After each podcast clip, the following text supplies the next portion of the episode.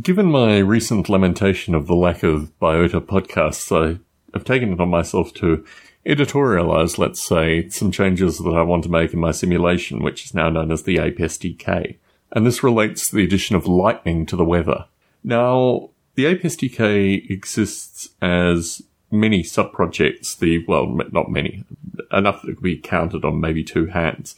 But the main project is called Simulated Ape, which is what the previous simulation became. And that in and of itself is interesting because I use the metal graphics technology that Apple has historically promoted and I adopted after they dropped support for OpenGL. So that in and of itself produces a relatively nice, relatively high frames a second simulation. However, um, it does now include the cognitive simulation as well, which robs some of the processing power, uh, but also provides an interesting window, for want of a better term, an interesting way of visualizing some of the you know, cognitive development when the apes are asleep versus when they're awake and these kind of things. So I do wonder how many people out there actually continue to develop these kind of projects because historically I would look to the likes of Larry Yeager and his Polyworld. I actually wrote an implementation of Noble Ape as it was at the time using, I think, the Polyworld uh, neural network from memory.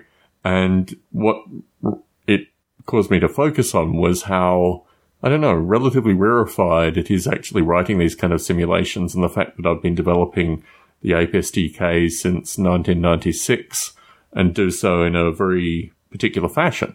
So part of doing the addition of uh, electrical storms, let's say, is that there is a planet, uh, or what I call, I guess, simulated planet now, simulated Earth, that is a version of the simulation that runs on a cube. Literally, the flat faces are just projected onto the six faces of a cube. So that development is something that I've always maintained in parallel to the Ape SDK development, and the code is actually heavily intertwined.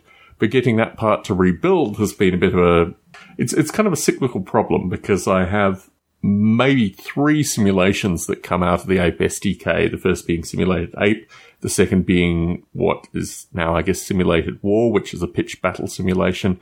Uh, and also what has historically been called Mushroom Boy, but is an urban simulation, and this planet development as well. So four. I've corrected myself in actually saying it out loud.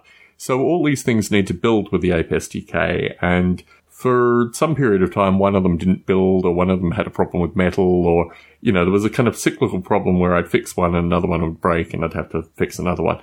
So I've been able to resolve that cyclical problem in the past few days just by finding the, you know, most recent, and sorry, I should probably say another caveat.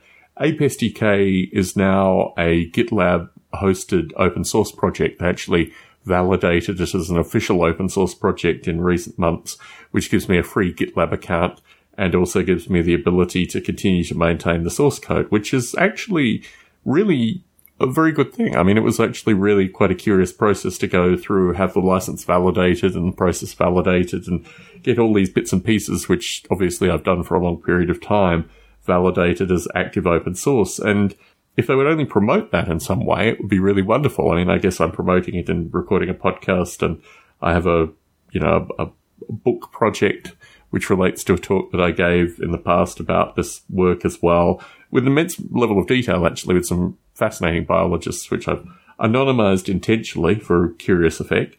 Anyway, so just getting this stuff promoted in any capacity is really very interesting, but unfortunately, GitLab doesn't do that. It just gives you the hosting and gives you the access to um, the continuous integration, continuous development environment, and various other bits and pieces, which obviously I've tried to utilize as much as possible with my simulation work. So the past few days have been a kind of circular whack-a-mole trying to get all the bits of the simulation to compile for um, primarily the planetary simulation because that's where it gets particularly interesting with the weather um, is the kind of movement of the weather over a cube which I think visually is a very beautiful effect, but actually getting the, you know, you've got a metal as a particular color blitting format, which you have to get exactly right.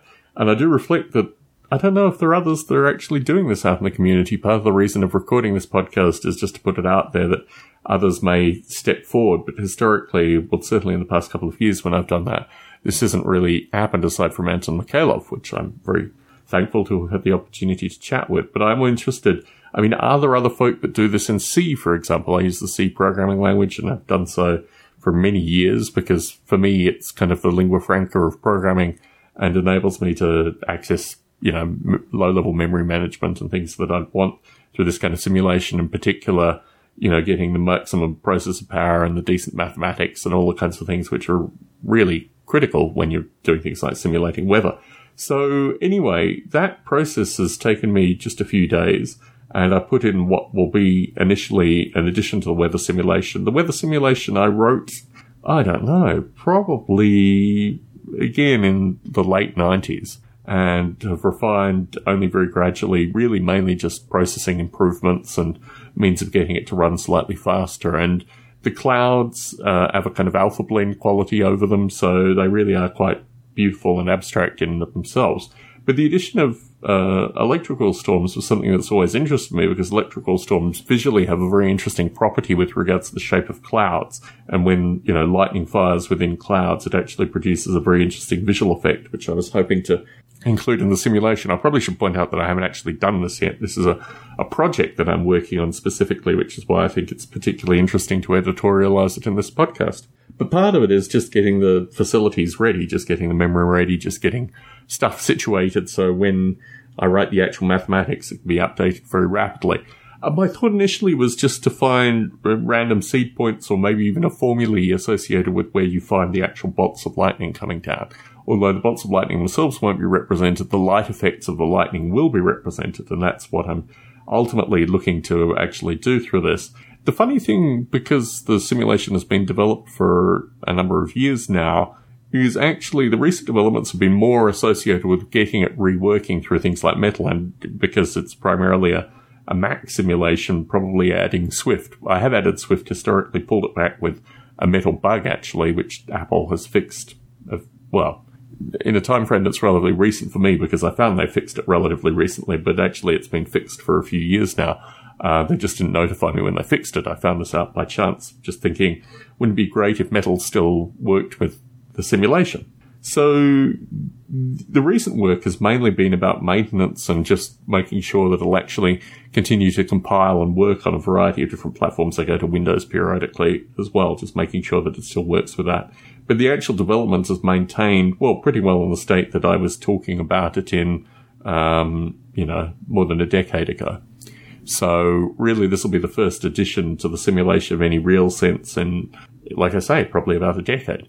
Which is interesting. I'm reusing the simulation, or I'm using parts of the simulation anyway in my London 1940 development, which also relates to football hooliganism in a very interesting way because I wanted to use kind of football hooligan fighting styles for the potential of simulating sea lion, which is a very interesting and curious piece of history, and one where reliving it is not particularly edifying, but certainly raises some serious ethical questions about how, well, really the success of a particular regime in training a particular kind of military and the recruiting from really children uh, into particularly the Luftwaffe, but also into the Waffen SS, which is something that has, I don't know, it's interesting. I mean, it's it's the kind of difficult simulation part to actually looking at Sea Lion as a thing is that the nature of the tactics for recruitment and training was something which, you know, I mean, obviously contemporarily there are child soldiers and these kind of things, but you don't expect to be looking into this stuff as a, you know, contemporary person. And that certainly has been an interesting part of even considering the Sea Lion development is how you actually look at agent models where the agents are of a particular historical perspective and a particular historical time. But I will move that philosophical stickiness to one side for now.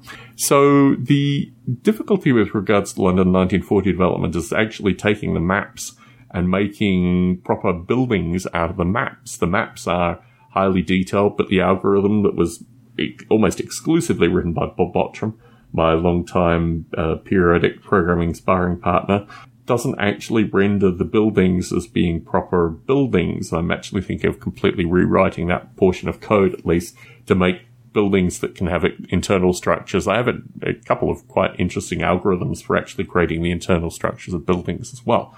And once you have the internal structures of buildings, they become considerably more interesting for agent models because the agents can actually go in the buildings. And if you give them a purpose in the buildings and things like that, then it becomes a very different simulation indeed. So London 1940 has been a kind of on again, off again project for the past two or three years with me and very decently and quite seriously for a good period of time for Bob Mottram as well, although he's currently writing an open source Twitter, which is the way that I describe it to people in terms of the project that's taking most of his time, and he really isn't doing anything with the London 1940 development. So, I wanted to record a podcast just to give some outline of these experiences as someone who's still contemporarily developing what might be loosely referred to as artificial life historically.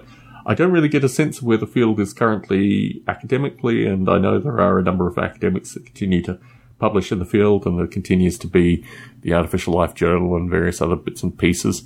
Um, however, it doesn't really affect any aspect of my development currently because really the nature of doing one of these kind of developments is really you're scratching your own itches fundamentally. So that I thought was worthy of recording a short podcast just to give some discussion to the stuff that I do, the bread and butter basically of my ongoing simulation development and to reach out to anyone else that is doing interesting development currently or would like to also participate in a conversation associated with their development and what might be philosophically sticky in the stuff that they're doing. So I thought I'd record a short podcast just to put it out there and give an opportunity for anyone who wants to correspond about this. I certainly received a single piece of correspondence when I talked about football hooligan simulation in the past, and lo and behold, it is actually a field, or has historically been a field at least, which has generated at least a couple of video games, and certainly some interesting discussion about uh, the nature of football hooligans in a simulation sense. And it's strange because this notion of the, you know, perhaps slightly repugnant agent, but, you know, this, this kind of idea is certainly very central to the SimC line development as well. So important to put it out there, and I look forward to any correspondence which I can furnish from putting out this audio. Tom Barbalet in Las Vegas, Nevada, signing out.